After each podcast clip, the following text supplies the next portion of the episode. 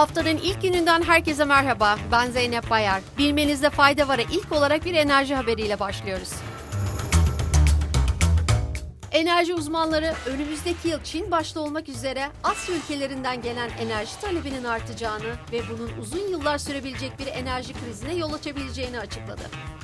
Avrupa'nın bu kış sonrası Rusya'dan çok az ya da hiç doğal gaz tedarik etmeden rezervlerini doldurmak zorunda kalacağını belirten uzmanlar, bu durumun tanker taşımacılığında rekabeti arttıracağını belirtti.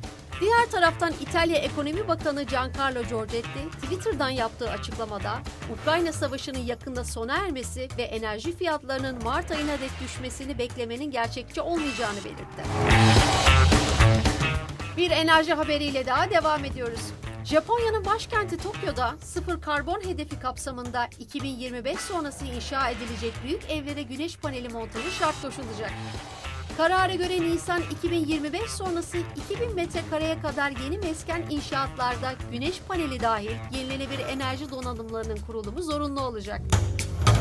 Almanya'da artan Covid-19 salgını, personel eksikliği ve ilaç sıkıntısı sağlık sistemini krizin eşiğine getirdi. Alman Tabipler Birliği Alman basınına yaptığı açıklamada bazı ilaçları temin etmekte darboğaza dikkat çekerek halkı imece usulü birbirine yardım etmeye çağırdı. Eczat dolaplarındaki kullanılmayan ilaçların değerlendirebileceğini işaret eden birlik, sağlıklıysanız stokta bulunan ilaçları hastalara vermelisiniz. İlaçlar için bir tür bit pazarı tarzı bir oluşuma ihtiyaç var ifadelerini kullandı.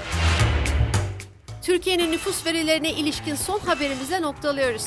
Türkiye İstatistik Kurumu TÜİK, 2021 yılına ilişkin nüfus ve konut sayımı verilerini açıkladı. Buna göre Türkiye'de toplam nüfus 2021 yılında 84 milyon 680 bin kişiye ulaşırken yıllık artış hızı binde 12,7'ye geriledi. Türkiye'de istihdamın tarım, sanayi ve hizmet olarak 3 ana sektöre göre dağılımı incelendiğinde istihdamı %57,7'sinin hizmet sektöründe çalıştığı kaydedildi. Diğer taraftan hane halklarının %60,7'sinin kendisine ait bir konutta yaşadığı belirtildi.